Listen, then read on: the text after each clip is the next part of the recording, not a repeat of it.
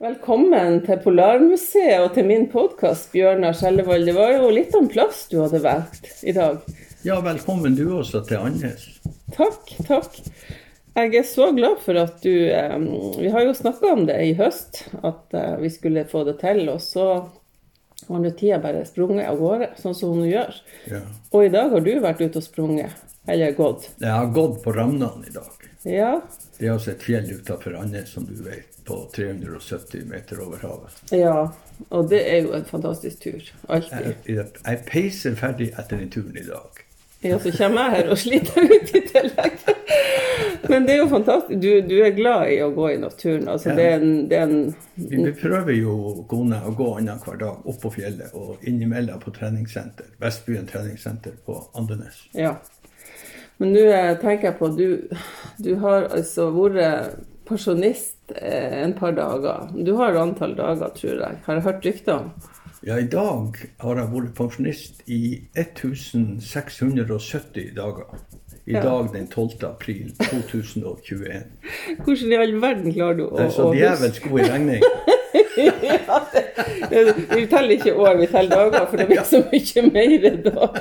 Men du, du rakk nå jaggu meg å Jeg vet ikke helt hvor jeg skal starte med deg, men du rakk nå i hvert fall å jobbe veldig lenge i andre kommune, og spesielt lenge som eh, næringssjef. Og- Ja, det ble, jo, det ble jo noen år. Det ble jo bortimot 30 år. Det ble 30 år når vi ser bort ifra ja. fire-fem år hvor jeg var på Balkan på, på sånn Nato-jobb. ja, for det har du også vært, og det skal vi komme tilbake til. Men jeg ble jo kjent med deg, Bjørnar, når jeg begynte i Andøyposten i 1989. Ja, det stemmer det. Og jeg husker jeg var og så i Kommunal Post, og så var det sånn at hvis det, var, hvis det skulle være sånn at det var litt sånn mangel på ideer, og at de var noe særlig der, så visste jeg at jeg skulle gå lenger bort i gangen, og der satt der en veldig blid fyr som spøka, og, og så hadde Ja, du skal du høre om hun. Hun har en liten bedrift, hun skal gjøre det, og så gjør hun det. Og det, det husker jeg at jeg la så merke til, for du, du ivrer for de små og bitte små, og det det fikk du faktisk også en eh, belønning for. Fortell litt om din Hvor, hvor er det du Altså, hvor, Ja, Belønninga var jo lønn i nærmere 30 år. ja. Og det var jo ikke så verst. Nei, Du får lønn for det du ivrer mest for. Nei, men du tenker kanskje på når jeg ble pensjonist, så fikk jeg jo den der medaljen og diplomen fra KR. ja, det gjorde du. Altså, du ble jo hedra med den høyeste medaljen for samfunnsfaglig virksomhet, og det er jo ikke uten grunn at man får den da.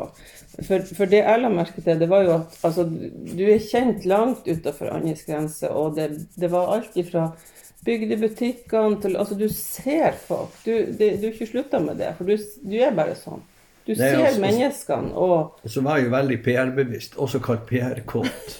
Det er jo negativt lada, men hos meg var det ikke det. Altså Rollen som næringssjef i de mange, mange tiårene, ja. det var jo å være i kontakt med journalister og få gi tips om positive hendelser som skjedde rundt omkring. Ja, synlighet. Du var synlig for å løfte andre, ikke Ja, det, sant? det er klart. Det, var en- det syns jeg var en viktig del av jobben. det, Å vise hva slags liv og røre som var i kommunen. Og, og liv og røre er jo representert ved menneskene som gjør noe. Absolutt. Men du er jo altså Jeg har jo lurt litt på Jeg vet at du kommer fra Haunes, og det er, for de som ikke vet det, så er det ei bygd som ble flytta med tvang. Altså du Hele oppvekstbygda di ble borte pga. at Forsvaret kom og, og tok over. Men hvis du skal gå tilbake helt til du var liten, Bjørnar, og vokste opp på Haunes, hva slags, hva slags unge var du, hvis du tenker før skolealder? Kan du huske til, til du var Nei, så langt husker jeg nesten ikke. Men når du gikk på skolen, da? Ja, nei, det går Nei, jeg var, var jo, var jo en, en, vanlig liten rabagass, sånn som alle sammen var på Aunes. Du var en liten rabagass. Ja, du hadde du glimt i øyet, du også? Ja, og, og, vi, og, vi, og vi på Aunes var veldig opptatt på at uh, vi skulle gjøre leksen. Ja. Vi skulle være nøye med skolegangen. Så det var Det husker jeg godt, både jentene og guttene, at vi var Så det var ikke å sluntre unna det? Nei, det var det ikke. Det var, Hadde dere noen flinke lærere, da? Ja. Vi hadde bare gymnasiaster som lærere. Ja, det var vel så kom, kult. Så kom, reis, kom reisende helt pure unge. Og, Ja. og de fleste hadde ikke lærerskole engang. Så, men det ble nå vett ut av oss òg. Ja. Eller Ja. det ble mennesker ut av oss òg, som det heter. Men når man bor sånn på ei øy, det er så lengst nord i Nordland som Andøya er Vi er jo fra den samme øya, jeg og du. Og eh, vokst opp så nært naturen. Var du mye i fjæra? Eller hva gjorde dere på fritida? Husker du etter noe? Ja da, foruten å spille fotball og, og herje litt, så var min prioriterte fritidsinteresse å gå ved fjæra og samle kavl og korke og dubbel og, Ja. og alle fiskeredskap som raker i land. Systematisere det altså selge det til fiskebrukereiere og båteiere på Andes. Så du, det, du tjente penger på det? det tjente jeg penger på. Det jeg tjente mest penger på, husker jeg, det var to år. Jeg fant en rågummiball.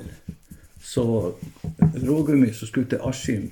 Eller hvor Ja. den skulle det vet jeg ikke, men det var, var antakelig noen som hadde bora dekkslaster på, Ja. på fremmede båter. Den rak i land. Og han var jo en par hundre kilo, den, så jeg måtte jo ha hjelp av faren min for å få Oi, oi. opp de der rågummiballene. Men jeg husker jeg fikk 1500 kroner per rågummiball som ble Oi. sendt til Askim gummivarefabrikk. Det var Så jeg jo, var jo stein på rødboka på Postbarebanken allerede i tolvårsalderen. ja, det var jo et kjempestort beløp. Herregud, det var jo verdt eh, ja, Hvordan opplevde du det, da? Det Ja, det var en kjempeopplevelse. Ja. Sånn som jeg aldri, aldri glemmer. Nei, den lille røde boka. Ja. Det var full av penger som du hadde på Men ellers så var det jo, så var det jo på Haugnes 300 mennesker som bodde der. Ja.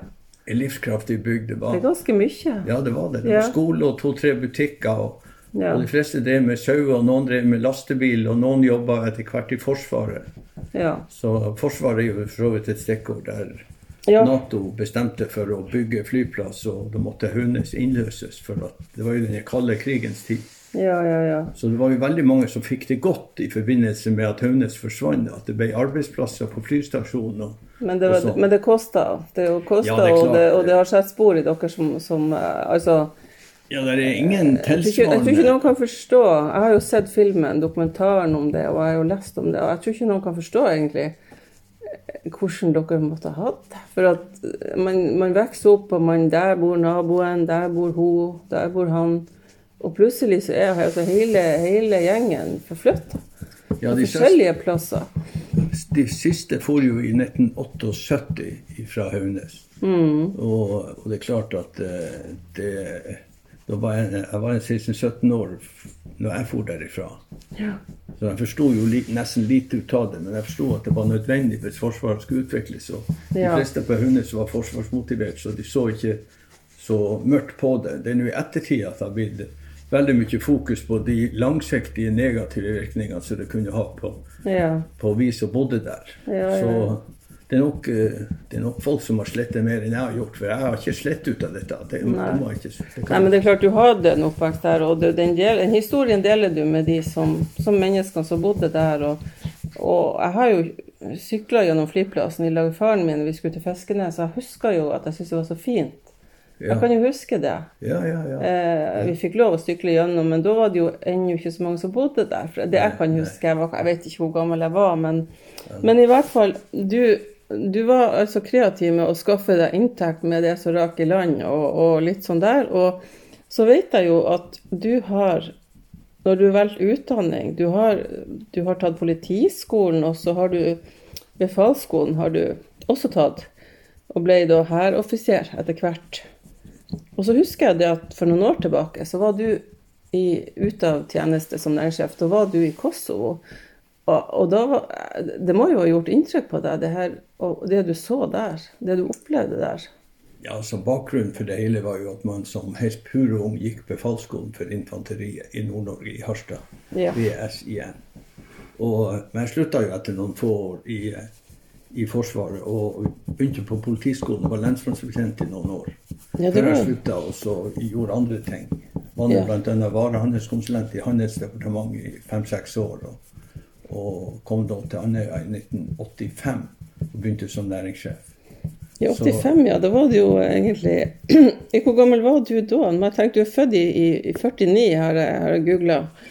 Ja. 31. januar, kan det stemme det? Ja, det stemmer. Jeg Ja. hadde bursdag på samme dag som Nils Aane, som ble skøyte, europamester på skøyter i 1963. Han var jo fra Ah. Vi Ah. hadde bursdag på samme dag. Ja, da, det måtte være stas. Men jeg er 72 år, og han er 85 år. Og jeg, han går ennå på skøyter, og jeg kan ikke gå på skøyter. Du kan ikke. Så der Prøvde, du bredden, prøvde du ikke? Der så du bredden på kompetansen som blir på, på Haugnes. Ja, ja, ja. Nils Aanes, han er kjent. Herlighet. Ja, ja, ja. Men altså nå, Bjørnar, jeg tenker på du, du er, Jeg tenker på deg som modig, fordi at du, du er positiv, du er engasjert, og det har du alltid vært. Og på en måte, jeg lurte noen gang på hvordan du Hvor du fikk all, all um, Hva det heter gløden ifra. For det er jo ikke en, en enkel jobb heller å være næringssjef. Det er mange som skal gjøres til lags. Og så av og til så måtte du jo rett og slett si imot eh, ledelsen i kommunen, for det var jo ting du ikke var enig i. Og du Det skal noe rart gjøres i løpet av 30 år at det ikke blir faenskap innimellom, altså, og uenighet blant folk. Men eh, det gikk an å være næringssjef i andre kommuner med de positive politikerne og ordføreren. Leif Iversen var jo ordfører den perioden. Når du startet, ja. Og vi var jo i nebbe på hverandre av og til, vi var uenige, men i ettertid så er vi enige om at vi har vært gode venner i hele vårt liv. ja. Men det er klart at, eh, at eh, å være næringssjef i en, i en distriktskommune, det gjelder å se folket og hjelpes til, sånn at de får suksess, de som skal bygge og bo i kommunen. Det det, Ja, du var, du var god på å jeg skulle til å si, du var ute. Du var ute blant folk. Du satt jo ikke bare inne på kontoret og gjemte deg under en papirdunge. Der måtte du jo være òg, men, men Ja. du var ute der så det foregikk. Ja, det er, jo en, det er jo en håndterlig kommune å besøke, for du slipper jo å gå i båt. For jeg er så sjøsjuk at jeg vil antakelig ha dødd. Er det derfor du tar så fine bilder og filmer ifra, ifra, Ifra land, ifra land mot havet? Ja, det er helt sikkert. Ja, for jeg så nylig på Facebook at du hadde vært, og, og måsen han var det i hvert fall liv i. Jeg må jo i havna både på Nordmela, på Bleik og på Andenes til Ja. stadighet, for der syns jeg det er fantastisk bra å være. Ja, hva det er det, hva det, er det gjør deg, den opplevelsen? Skal... Nei, altså, det er jo lyden av fuglene. Den er, den er jo flott. Det er jo musikk. Sjøbårer og Ja. lyden av vind og styr. Og så da møter folk på kaikanten som enten ror fiske, er fiskere eller er fiskeindustriarbeidere som er arbeidsfolk. og Det det er alltid artig å snakke med dem. Og det er humorister på hver en kvadratmeter du møter på Det kaia. der det er der du får historiene. et eller annet finner vi på. Da. Jeg regner med du har hørt mange artige ramsalte historier der, og Ja, også ja. fortalt noen. For det de blir jo gjerne å vandre litt når du først har slappa de opp. Ja, ja, ja, ja. Det er ikke så mange dager siden jeg snakka med Arne Luther, som var direktør for Fiskeridirektoratets kontrollverk i Nord-Norge. Ja. Og Han var jo til tider en for, forhatt person, men var jo også en industrileder på Andenes i sin tid. Ja. Og, og vi hadde jo mange, mange minner om enkeltpersoner som hadde sett spor etter seg hos han, hos meg også. Og en av de som virkelig i nyere tid har, har vist seg, det er jo han Gunnar Rasmussen, som i dag er 95 år Ja. og fortsatt oppegående. Fantastisk. Og møte ham på bakeri og drikke kaffe. Ja, han er fantastisk. ja.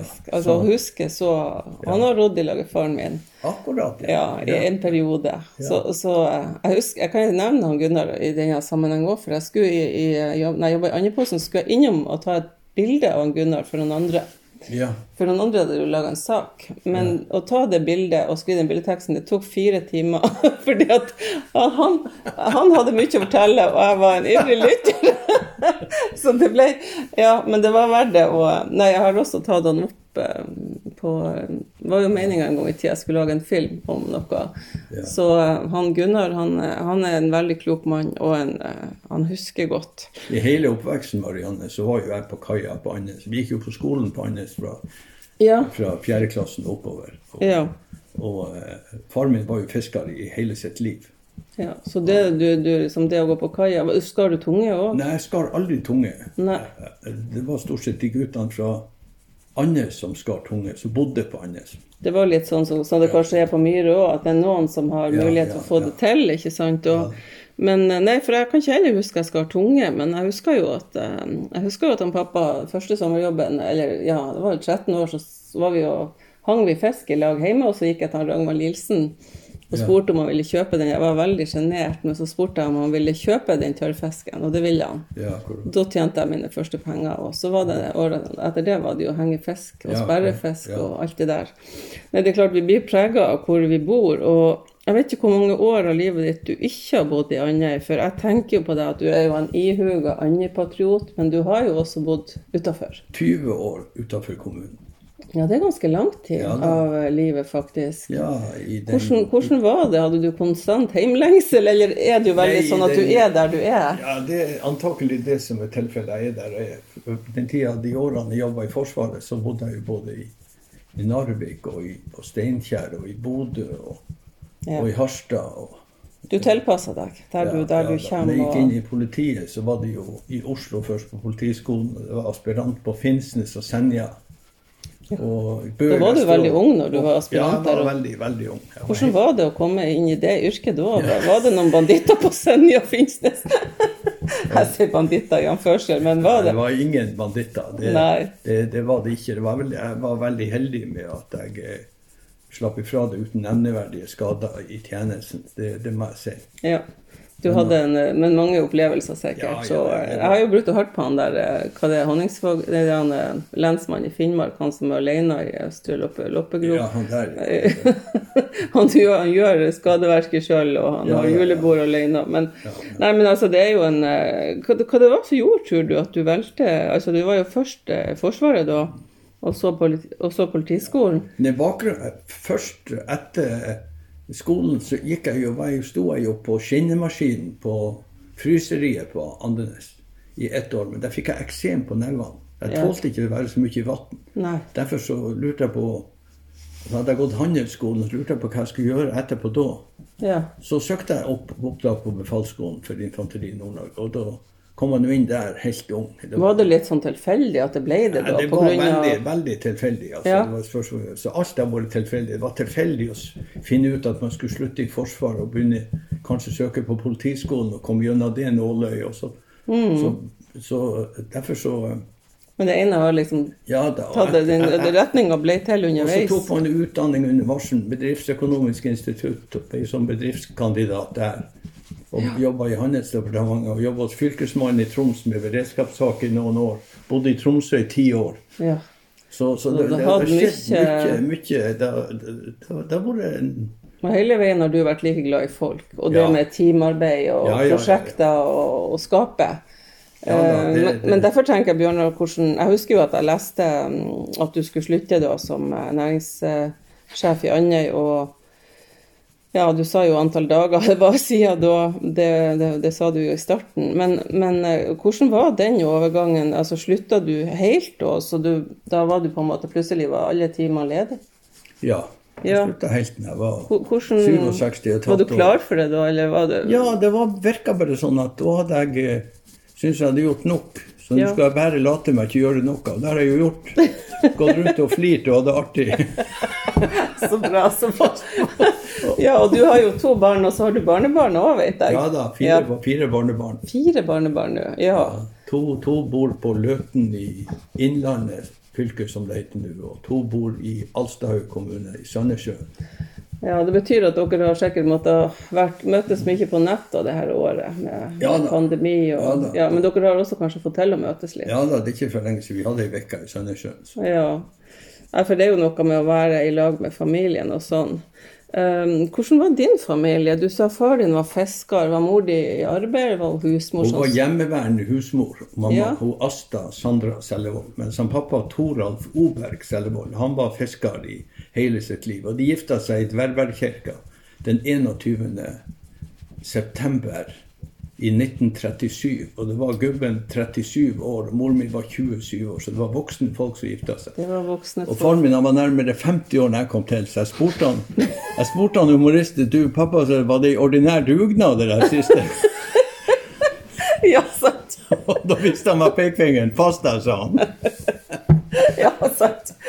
Ja, det var jo artig. Så de bodde jo på Hunes.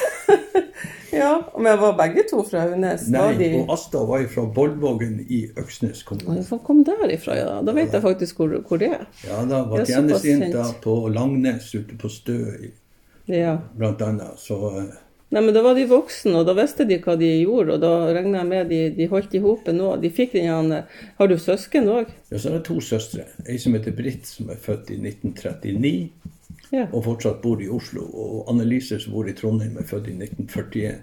Så vi er voksne folk alle tre. Så du var den der attpåklaten. Ja, men da er vi jo to attpåklater her med bordet. jeg ser ingen andre. Vi er nå på Polarmuseet, men det kan jo hende vi har noen lag oss. Jeg vet ikke hvor gammelt huset er, men Ja. vi har i hvert fall en, eh, en fin fisker her i vinduet. To. To stykker og en isbjørn og ei røyskatt. ja da. Og Og eh, en lundefugl. En lundefugl òg, ja. Ja. Men eh, du ville møtes her, og det tar meg jo til at jeg hadde tenkt å spørre deg litt om historie, for du er jo også, i tillegg til at du er interessert i hva som skjer nå, og aktuelle ting nå i, i samfunnet, men, men historien, og da, det er jo ikke bare Haugnes-historien, men forsvarshistorien er du jo veldig opptatt av. Og når vi kom inn i gangen her, så kommenterte du, for der sto det Haugnes på eh, På mannskoret. Mannskoret på Haugnes på, eh, på det første vi så Ja, i ja. gangen. Eh, er det godt for deg å se at det står Haugnes, det står Det er klart står at det er jo historisk at det er bygd i Europa med, 200, med 300 mennesker blir totalt utrydda. Det har aldri skjedd i norsk historie og i det europeiske historie. Det fins ingen tilsvarende Nei. at ei hel bygd er blitt borte, og alt næringsgrunnlaget er blitt borte, og alle måtte ut. Pga. samfunnsinteressene om at Norge og Nato skulle ha et sterkt forsvar i nord, og Andøya flystasjon skulle spille en rolle. Så det er jo det som er tilfellet. Derfor er det jo litt uh, besynderlig at man nå har bestemt seg for å avvikle Andøya flystasjon etter at man har ofra ei hel bygd. Ja. ja. Men uh, nå er det nå nye tiltak på gang gjennom romforskninga som krever at man må ta nye områder av Andøya for å legge til rette for nye arbeidsplasser. Og det er jo veldig få som er klar over at det per i dag, altså 12. april i, i 2021, er ca. 140 ansatte i romvirksomheten nordligst i Nordland. ja. Tenk det. Ja, og Det det er det er masse folk med doktorgrad og høyere utdanning og, Mm. og, og, som gjør en verdifull jobb og, og, og bidrar til nye arbeidsplasser. Og det er jo virkelig noe som man kan si, hvis man sier om at, at en person er en, en, en romforsker. Altså det, jeg hørte faktisk på radioen i går at uh, noen hadde De der som var programverter, de satt og snakka om uh, at de hadde sett en, en veldig spesiell annonse på Finn. Hvor de søkte etter en astronaut, og så beskrev de hvilke egenskaper. Og det var en ekte annonse, faktisk. Ja, ja, ja. Og, og måtte vært, ja, det var masse de sa om det, men det var sånn der, tenk på det, det legges på Finn. Det, det, det er ikke hver dag man søker etter en astronaut, men de som jobber, som du sier, på, på, på rakettskytefeltet, da, som vi ser, eller rom, med romforskning, det er, jo, det er jo veldig kompetente folk. Absolutt. absolutt. Og, eh, og så er det jo en del andværinger der òg. Det regner jeg med gleder ditt hjerte at det ikke bare er tilflytta folk. Nei, det, det, er jo, det er jo blanding av altså, så masse nasjoner er representert. Altså, det er jo en internasjonal bedrift som er der. Det er mange Ja. forskjellige bedrifter. Bruker du å være noe der oppe? Og, Ikke så ofte, men eh, eh, når jeg går på Ramnan på fjellet, så er jeg jo innom Alomar. Ja, den, eh, Arctic Leader Observatorium for Middle Atmosphere Research. Alomar står det for.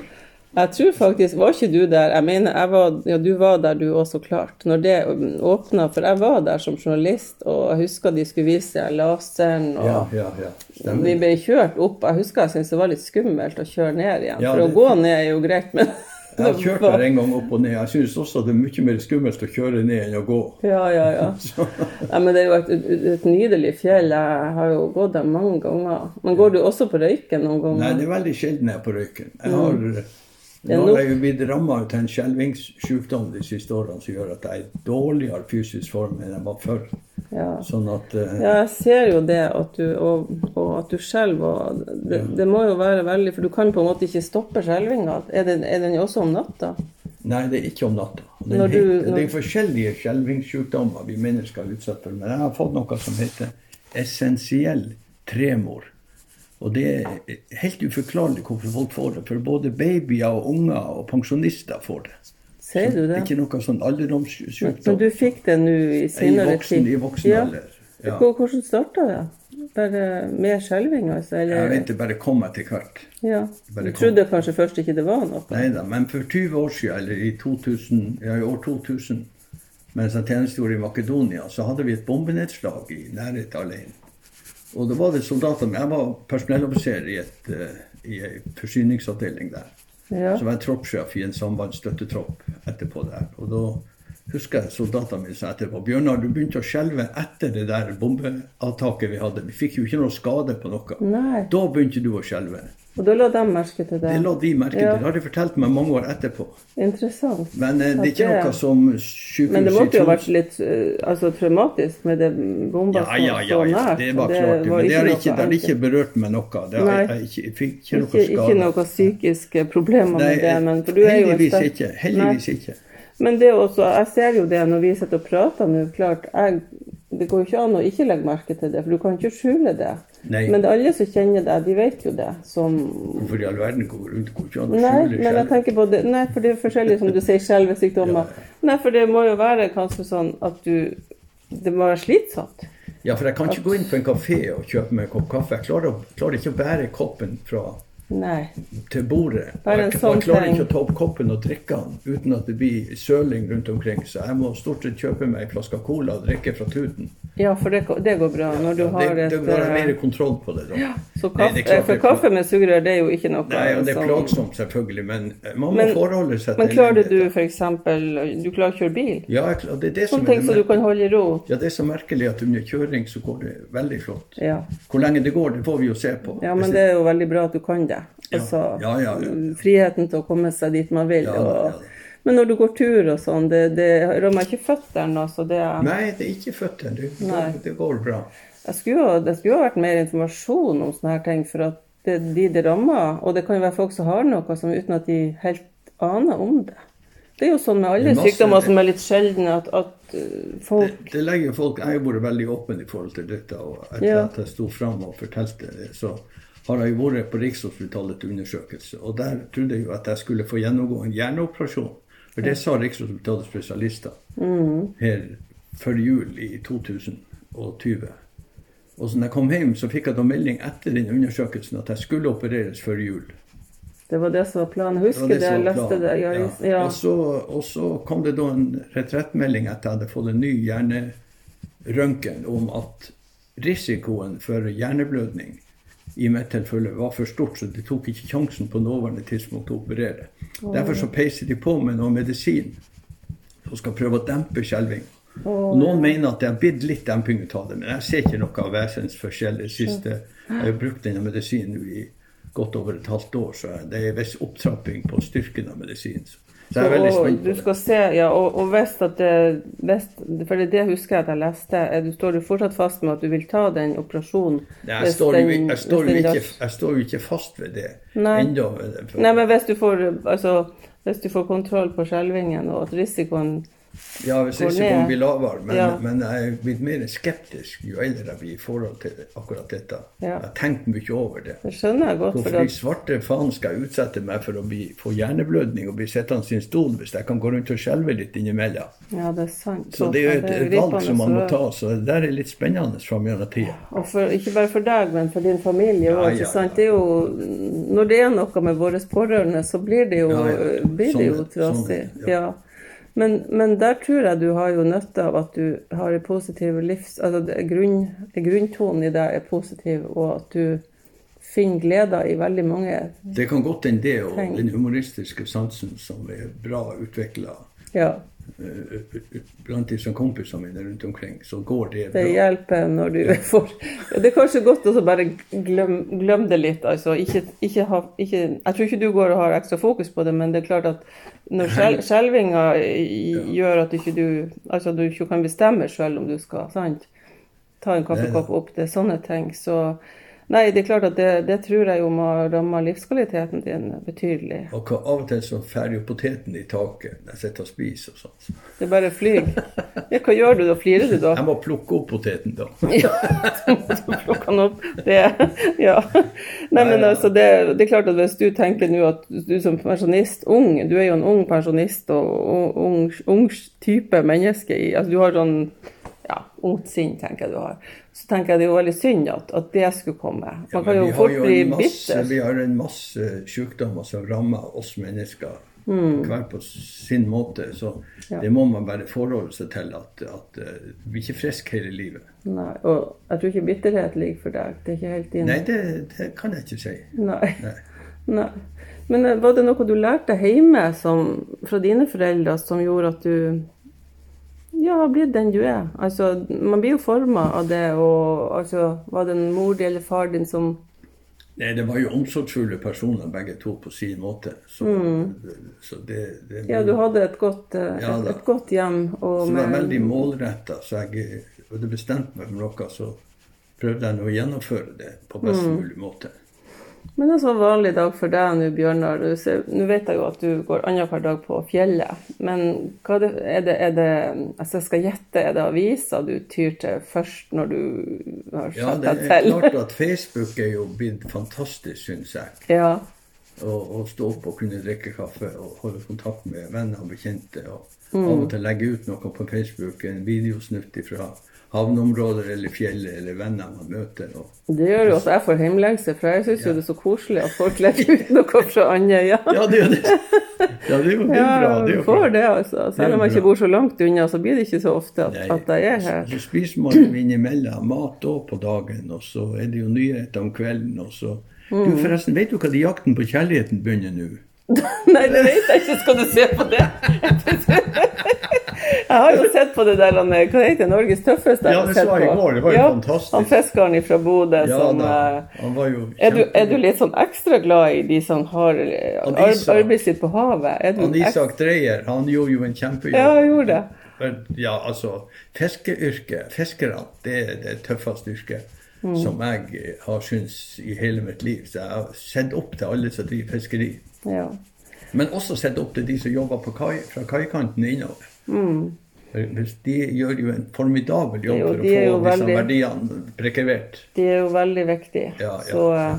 jeg må jo faktisk skryte at min, min eh, sønn, som er bare 34 år, hadde i går tatt opp kvota, og det er 20, år, 20. året han ror.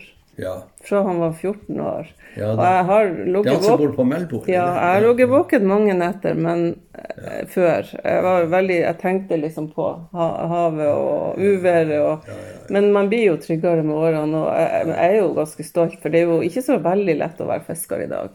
Med de prisene som har vært i år. De, var de starta veldig bra. Men, men fiskerne ble, har jo hatt veldig gode inntekter de siste ti årene. i hvert fall. ja, det har de. Ja, Det har bedra seg. Ja, absolutt. Ja, Så, så, Derfor er den tida som jeg bodde her, da var det jo mye mer eh, og det var jo noe av den En av de viktigste tingene som jeg husker fra tida som næringssjef, det var dette hvordan vi skulle få ungdom eller andre inn i fiskerinæringa. For det var jo et kapitalbehov både å kjøpe båt og finansiere kvote. Og da eh, har vi jo et fantastisk eh, kommunestyre i Andøy som bestemte seg for at man skulle satse ekstraordinært. Og, tok jo ut en masse millioner Ja. Fra Andøy Energi, som de eide, det kraftselskapet, og peisa inn i næringsfondet.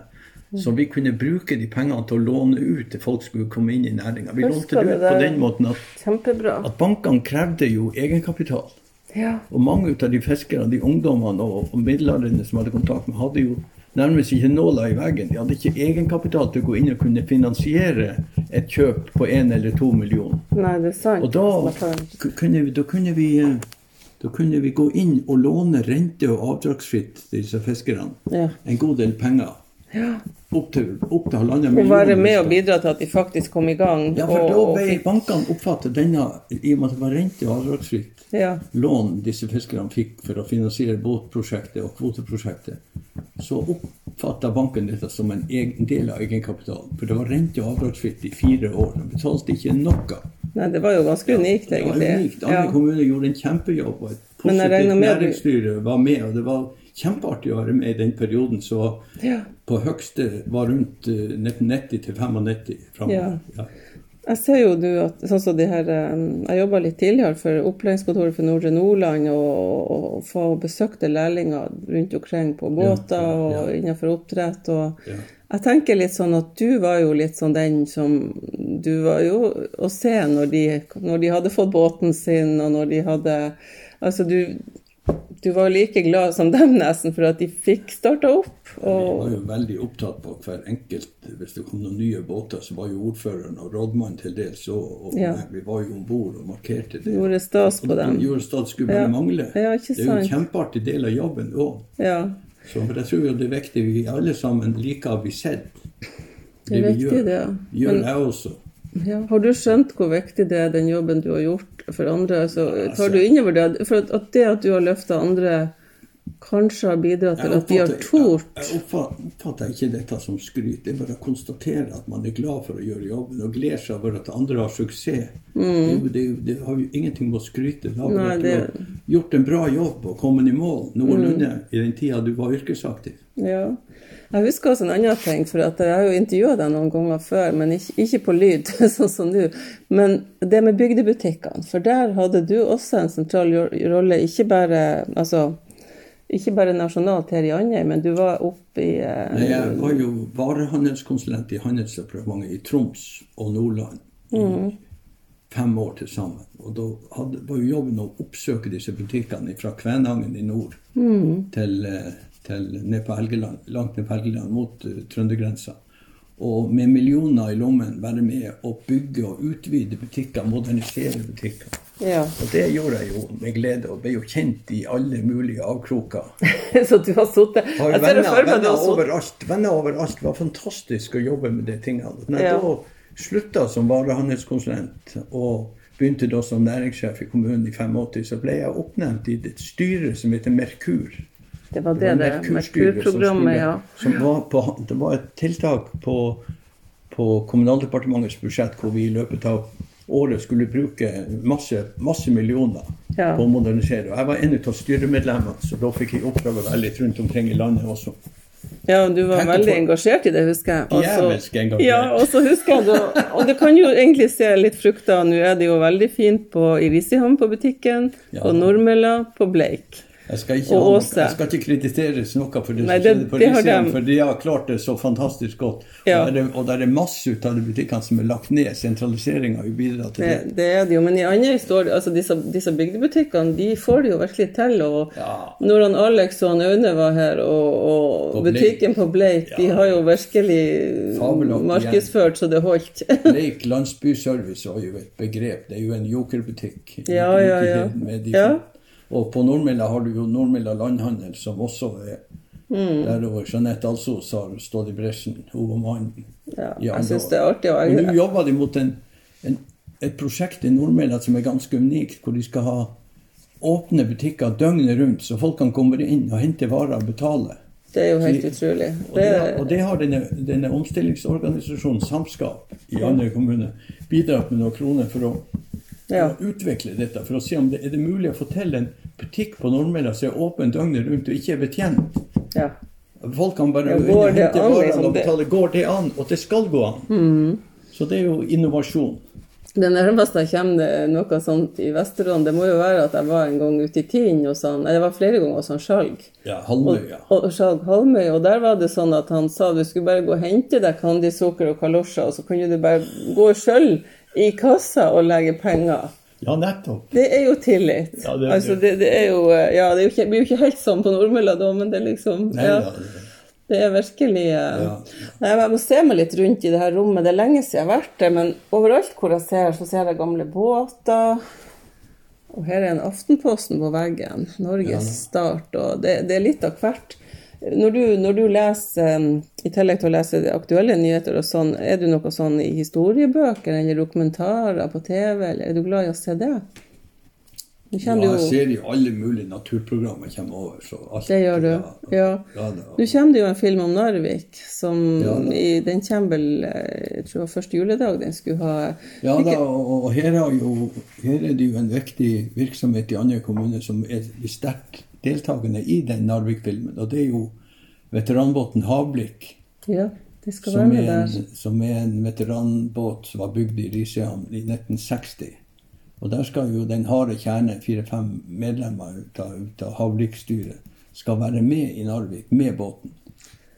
Det blir jo Ja, Det er jo veldig flott. Det visste jeg ikke om, Og de har jo det siste året, to år, vært helt oppe i Kamøyvær i Nordkapp kommune og deltatt på filminnspillinga en som filmprodusent Jensen Mm. har laga om evakueringa fra Finnmarka.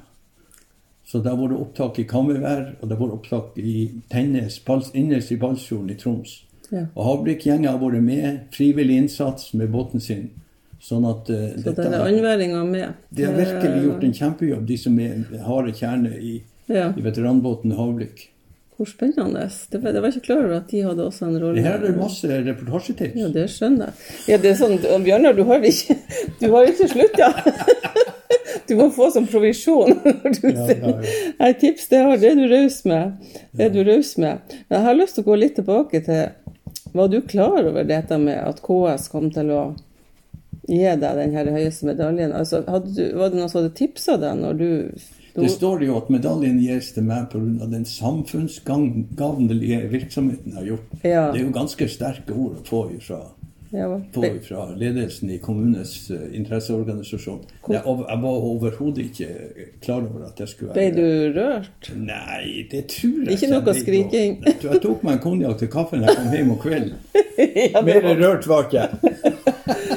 men det var, det var jo artig å ha Ja, hvis, det der. hvis svarten var det Så, artig. Det eh, var jo kjempeartig. Det var Og så når jeg googla deg i dag, så dukka det opp litt av hvert. Ikke i dag, men den dagen jeg gjorde research. Og så tenkte jeg på eh, For eksempel så var det jo, når du begynte med det her med det jo, Vi skal ikke gå inn på det med nedbygging av Andøya flystasjon, men du skrev jo Du er ikke redd for å skrive til høyeste hold. Da sendte du brev til Erna Solberg. Ja, eller jeg sendte vel til forsvars...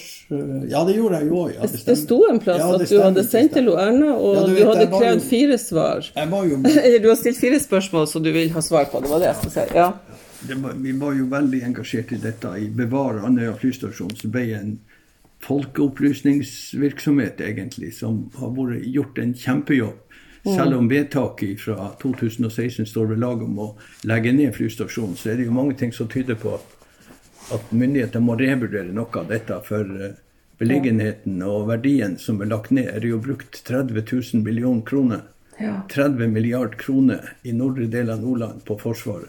At de bare skulle ikke bruke dette i det hele tatt i forsvarssammenheng, det var da veldig merkelig.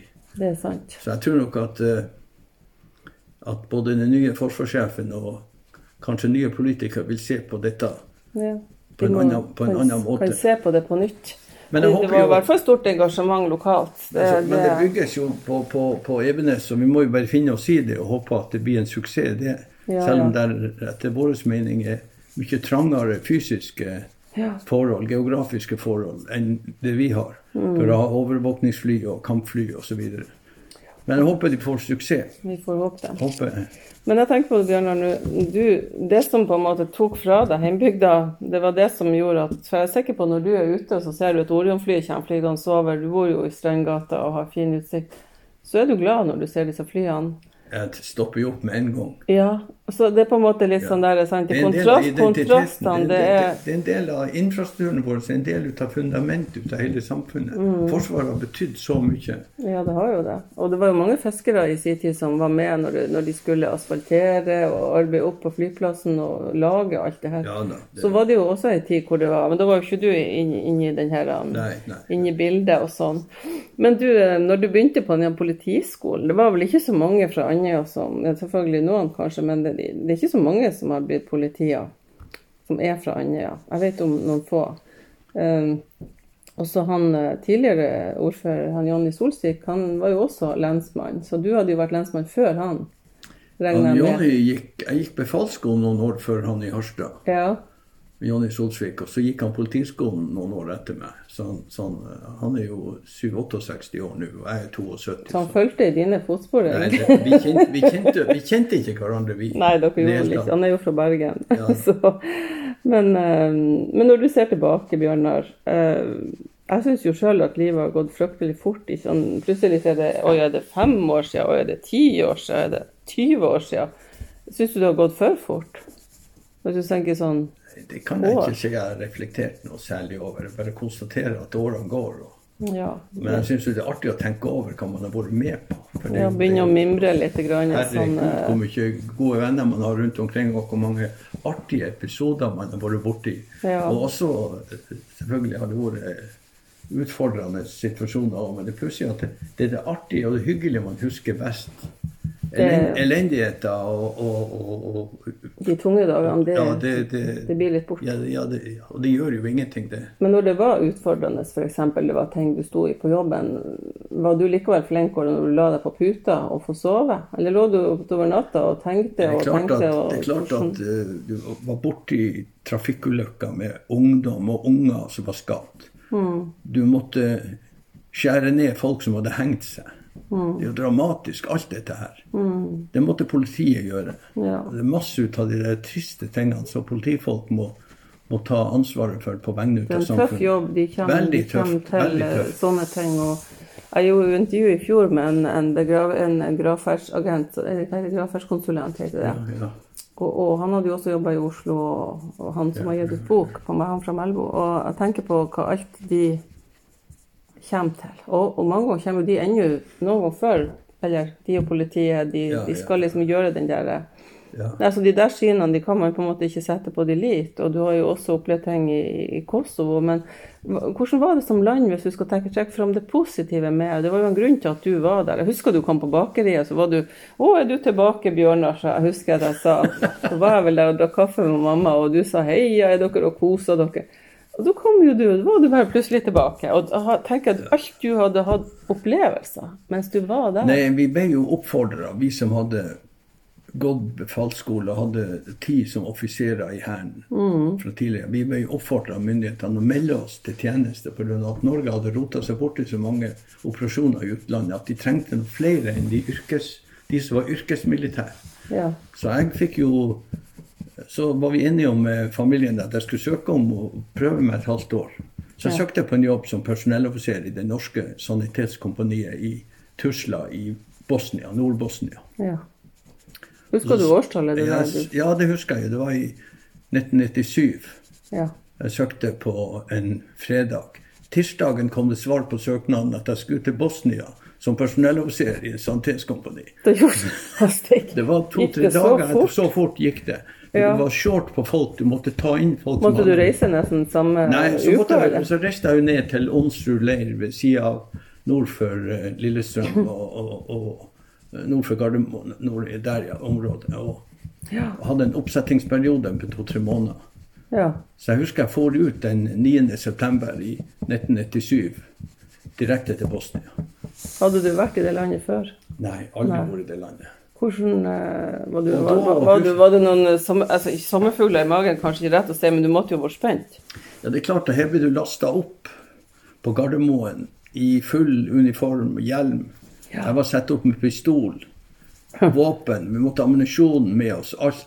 Så ble vi kjørt til Zagreb med en Hercules, Ja. full av offiserer og soldater. Og, og så kommer vi ned til Bosanski Brod, skulle kjøre over grensa mellom Kroatia og over til Bosnia. Der ble vi beskutt, så vi måtte rømme ut av bilene.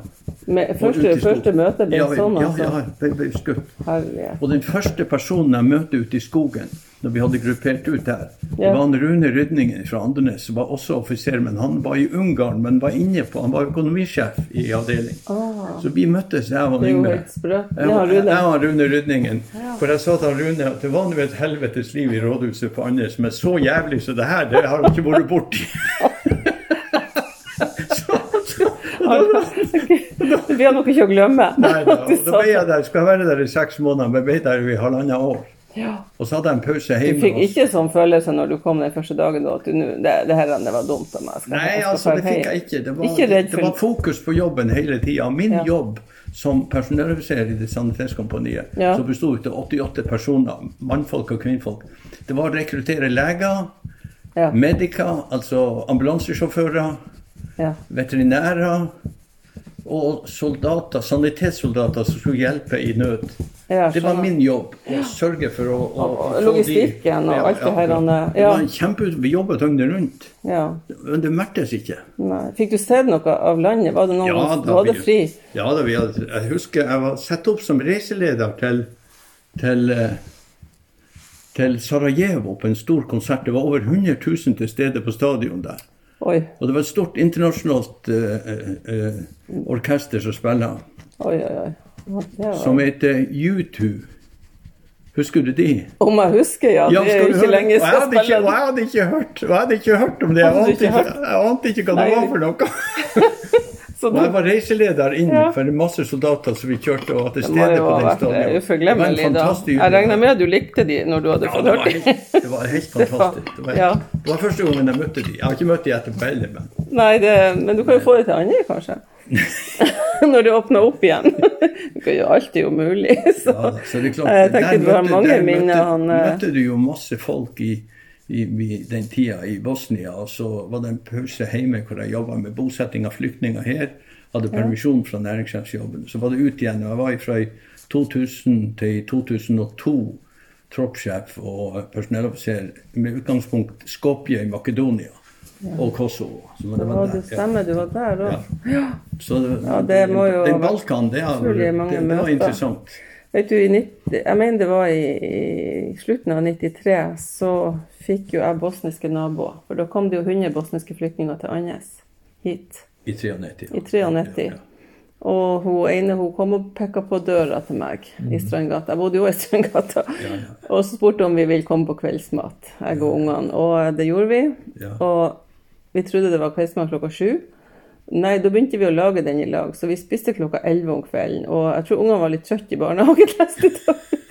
Men den retten som hun lærte oss Ja. eh, det Senest i forrige uke spurte en av ungene kan du sende oppskrifter på det hun sa da. Og han. Altså, for jeg fikk oppskrifter, og det heter ostipak. Jeg vet ikke om du har vært borti det? Ostipak. Det er noe sånn uh, aktivt som stekes i panna panna, sånn, eh, og så har du noe oppå. Det, det, det er enkelt og godt. Men det er liksom artig, for at de bor jo ennå i Norge. De bor i Fredrikstad, og jeg har jo truffet de igjen. da.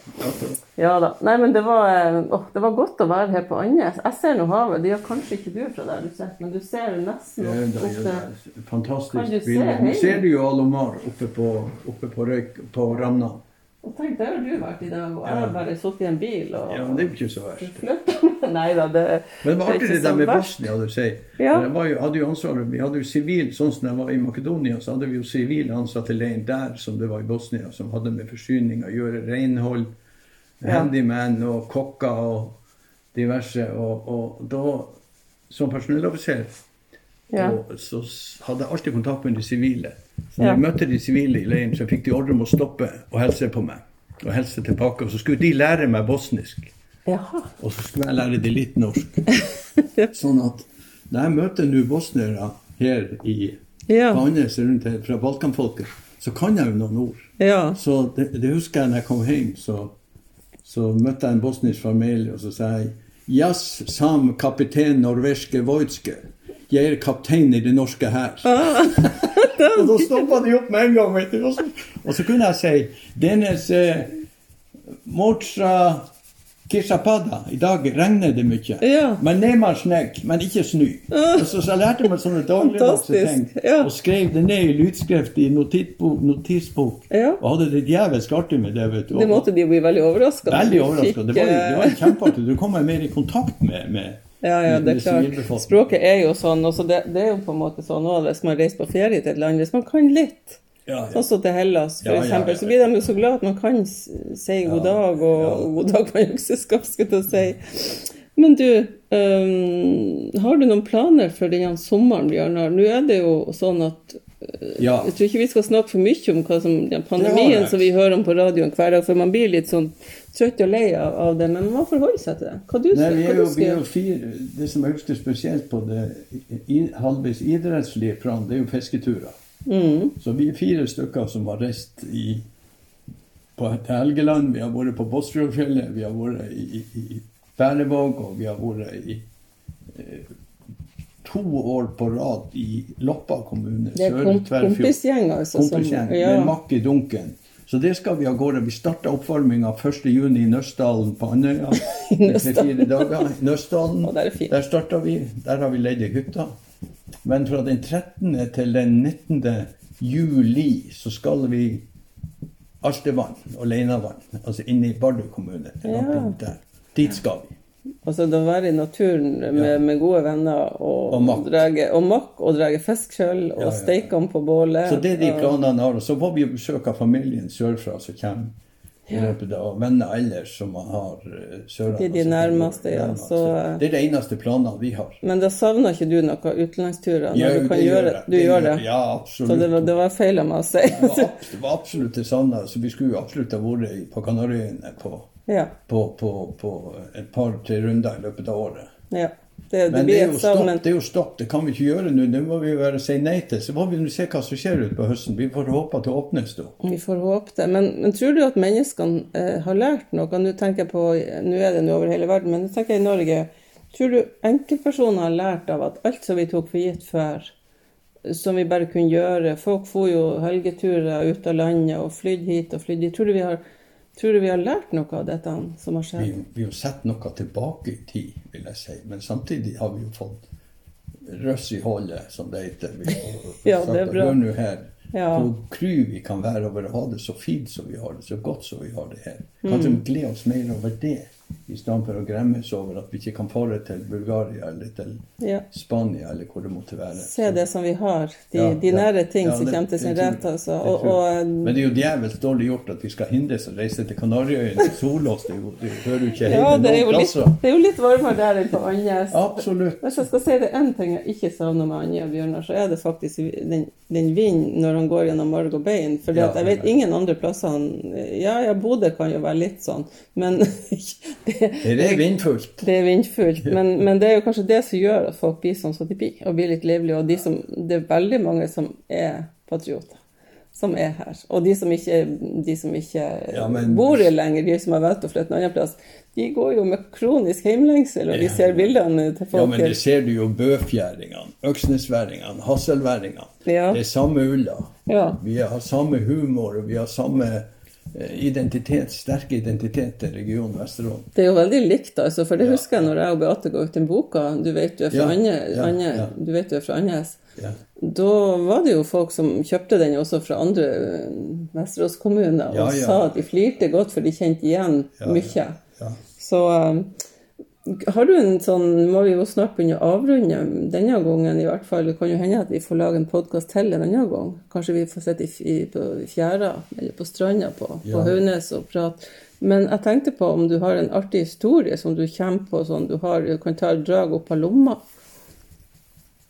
Det er jo ikke alltid man kommer på det når man skal komme kom noe. Ja, altså, det er klart at det, ga betydelig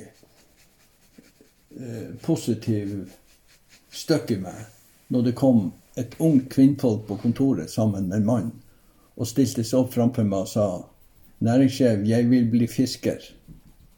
Og da sto der ei dame fra Lier som hadde knapt vært sett en fiskebåt. Som sto framfor meg på kontoret sammen med søskenbarnet sitt, eller var en kjenning Ja. og ønska å bli fisker. Og sa ønsker du virkelig å bli fisker? Ja, sa jeg vil bli fisker. Ja. Ja, og så hadde vi en prat om det, og, og, og, og eh, ja det da tok jeg kanskje munnen litt for full, men det som skjedde, var da at Ja, så sa jeg, for det var jo Monica Amsen. mm, ja, Monica, hvis du ønsker å prøve deg som fisker, så skal jeg først anbefale deg å være praktisere om bord i en båt. Ja. Så du kan reise deg nå, så skal vi shake hands. Nå har du tatt meg i handa og, og lovt at du skal prøve det. Da skal jeg love deg plass. Så ringte jeg til han Odd Arne Mikkelsen Ja. på MS Sjøstjerna og spurte han Odd Arne om han kunne ta Monica med på at hun kunne begynne å prøve seg. Ja, altså helt, og- og- helt utenom lærlingordninga. Bare Ja. komme og prøve seg. Og det skjedde i løpet av en halvtime, så var hun om bord. Men, men her om dagen så møtte jeg Monica og sa Bjørnar, husker du det første møtet vi hadde? Ja, så sa jeg det husker jeg djevelsk godt. Husker du hva du sa? Ja, så jeg husker hva jeg sa. Og jeg sa følgende. Det er fire grunner i hvert fall til at at du En merkelig opplevelse nå her og nå. For det første så har du aldri vært om bord i en fiskebåt. Ja. Og for det andre så er du kvinnfolk. Og for det tredje så eh, er du ikke herifra. Du kommer fra Lier jordbærbygda. Ja. Og for det fjerde så er du djevelsk fin. Det var jo en nydelig dame, vet du. Og så en mann ved siden han stivna jo på det kommunale kontoret. Hva det valgte oss jævel og satt framfor seg. Da skjønner jeg godt du husker det første gang. møtet. Monica glemmer ikke det. Jeg glemmer det aldri. Alt, alt jeg sa, var sant. Og hun er fortsatt fisker, så vidt jeg hun vet. fortsatt på er egen båt nå. Ja, ja, ja, er Båten heter. Fiskerinnen. Ja, sant. Fantastisk. Du Ja. har ikke hatt noe å si med navnet, du, da? Det er ikke du som har Nei, jeg har ikke noe med det å gjøre. med navneforslag? Ja, det var, det var en fin, eh, fin historie å runde av. Det var helt i grenselandet hva en kommunearbeider kunne tillate seg inn på et kontor, men det skjedde i fjerde etasjen i rådhuset. Det skjedde i fjerde etasjen. Og, det, og, og sånn ble det. Det er jo det artigste. Ja, vet du, da jeg ser på klokka nå, så har vi faktisk Jeg er imponert. Jeg har ikke tatt tida, men 59 minutter og 15 sekunder. Så Du da har vi altså utrolig hva vi rakk på en time, Bjørnar. Takk for at du bryr deg om dette. Ja, jeg syns det er fantastisk. Og jeg syns det var veldig artig at du sa ja spontant. Og Ja, ja, ja. du sa jo også ja i høst, men så var det jo det med den mulige operasjonen som vi skulle utsette. Og så Akkurat, at du valgte dette lokalet, for eh, det er jo noen år siden jeg har vært der. Og, og, da, og da tenkte jeg på tur inn, så var det den gode, gamle Bjørnar som jeg husker. Og det er det jo fortsatt, uansett om du er nærsjef eller ikke, men det var jo på en måte Du sneik inn at her ser du, nå har de ordna inngangen til Øymuseet. Ja. Altså, du, du, du bryr deg om, du er observatør, du ser. ja, ja. Men uh, har du, du skulle jo ha skrevet bok. ja. Kan du, jo- ikke, kan du ikke lese inn i bok? Det kunne vært et alternativ. jeg, jeg skal tenke over det.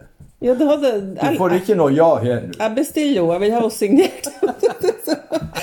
ja, men tusen takk, Bjørnar. Det var en fornøyelse å ha deg som gjest.